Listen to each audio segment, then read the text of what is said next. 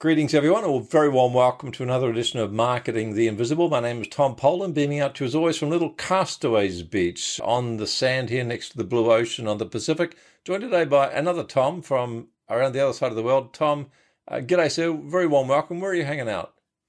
Thank you so much. It's the Tom Show today. I'm here in Wolverhampton in the UK. Perfect. England's doing very well in the European Football Championship, I see. Good. More power to them. Yes. Hopefully good news in the final on Sunday. Hopefully, we, will cross cross lots of fingers for you. Uh, yeah. So long as you let us win the rugby, we don't mind if you win the soccer. All right? exactly. it's a deal. So for those of you who are not aware of Tom, Tom and I have known each other for quite some time now. He's the founder of Succeed Through Speaking, and ironically, spent the first twenty five years of his life avoiding public speaking in any way, shape, or form. But so he's really well qualified to help entrepreneurs, experts, coaches, consultants use speaking to raise their profile and generate new clients. Tom, it's a pleasure to have you on the show. I can't wait for this. I'm looking forward to it with real interest. Title today is How to Get Your Message to Market with Confidence and Clarity. Our seven minutes starts now. So, question number one is Who's your ideal client? Thanks for having me, Tom. So you pretty much nailed my ideal clients there. It's experts, entrepreneurs, consultants, and coaches who are typically either solopreneurs or maybe they've got one or two VAs in their team. Perfect. Thank you. And so question number two, six and a half minutes left. What's the problem you solve for them? So the typical problem is that they're the world's best kept secret. And what I mean by right. that is that they're normally amazing at what they do. They can provide such great value, but nobody knows that they exist and it's either because they're too scared to go on camera, they've been putting off starting a podcast for the past eight years, um, or they're just avoiding going on webinar or delivering presentations as well. And it's typically, like me, due to a fear of public speaking or just some limiting beliefs that are holding them back. Perfect. Thank you, sir. So question number three, and we've got six minutes left, so we're doing well. Question number three is, what are some of the symptoms that they're experiencing? And you've mentioned a couple. There's perhaps a fear of public speaking that's holding them back how else is someone going to sort of have a look at their business, have a look at their life, and go, I need to listen up a bit more closely to this? What, what's happening for them? Yeah, well, I think the best best way to position this is because I was my first client, as you mentioned, and I did spend the first however many 28 years, I think it was, avoiding public speaking, um, and it really did hold me back in terms of relationships, in terms of career. Mm. It held me off from starting my own business for about seven years, and then when I did eventually launch it, I didn't want to tell anybody about it because I was again scared of their opinions or judgment. Right. And I think to answer your question, the biggest symptom is inaction or, or lack of action, really due to the fear of other people's opinions on us. Right. So they're they're aware of the potential to generate clients through speaking, but they're concerned that mm-hmm. when they do the speaking, people are going to be criticizing and judging and, maybe maybe they will themselves as well. Yeah, exactly. It could All be right. family, could be friends, could be past colleagues. You know, they've got a fear of what other people's opinions of them will be. Right. All right. That, that's interesting. Thank you for that. Just under five minutes left. We're talking about people.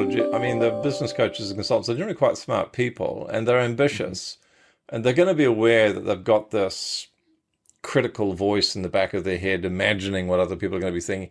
So they're going to try stuff. So question number four is what are some of the common things that they try that turn out to be mistakes? Yeah. So from my typical experiences is that they are all too often, instead of being the face of their business, they'll hide behind their business. Ah. And what I mean by that is they're typically posting faceless, inauthentic content on social media. So, you know, you see people posting quotes from other people every single day. Oh, um, right links to articles from other experts every single day. And ultimately, we spend hours on social media creating this content, but none of it's actually authentic from from the heart. And so I think the challenge here is that how do we get our clients in front of their ideal clients with authority, with positioning, with credibility?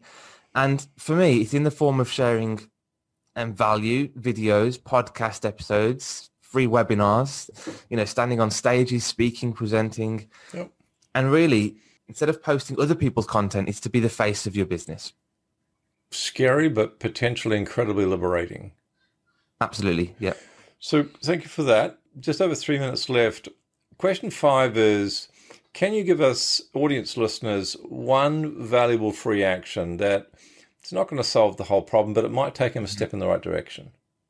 Awesome. I think what they need to do is, is really take note of what you and me are doing right now. So, Tom, as the host of your own podcast, you know, you're showing up online as the expert or authority in your niche, and because ultimately you're the figurehead of your brand.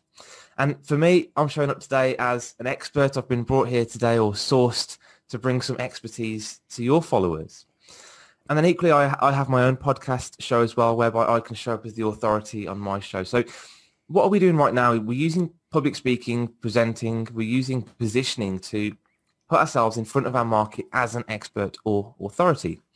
And if my clients had any fear around this, then the starting point would be to do it audio only and just right. to interview experts to right. get your voice out and it could be a very it could be a structured way that feels a lot safer for people to dip their toe into the speaking water, so to speak. Pardon the pun.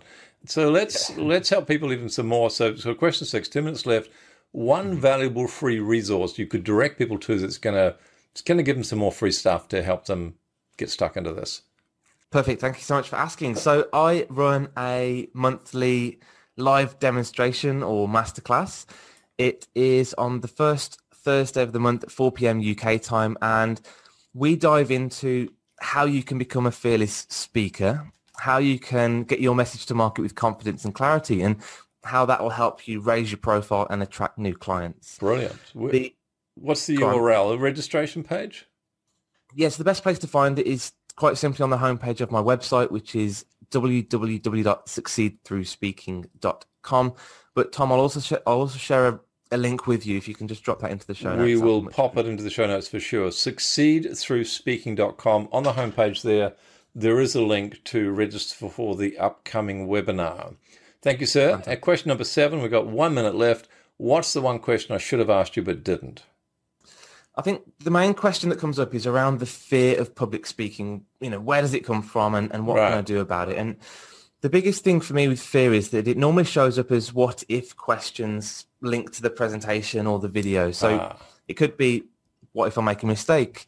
What if I forget my lines? What if the technology fails on me like it did for me today? yes. And what if I embarrass myself?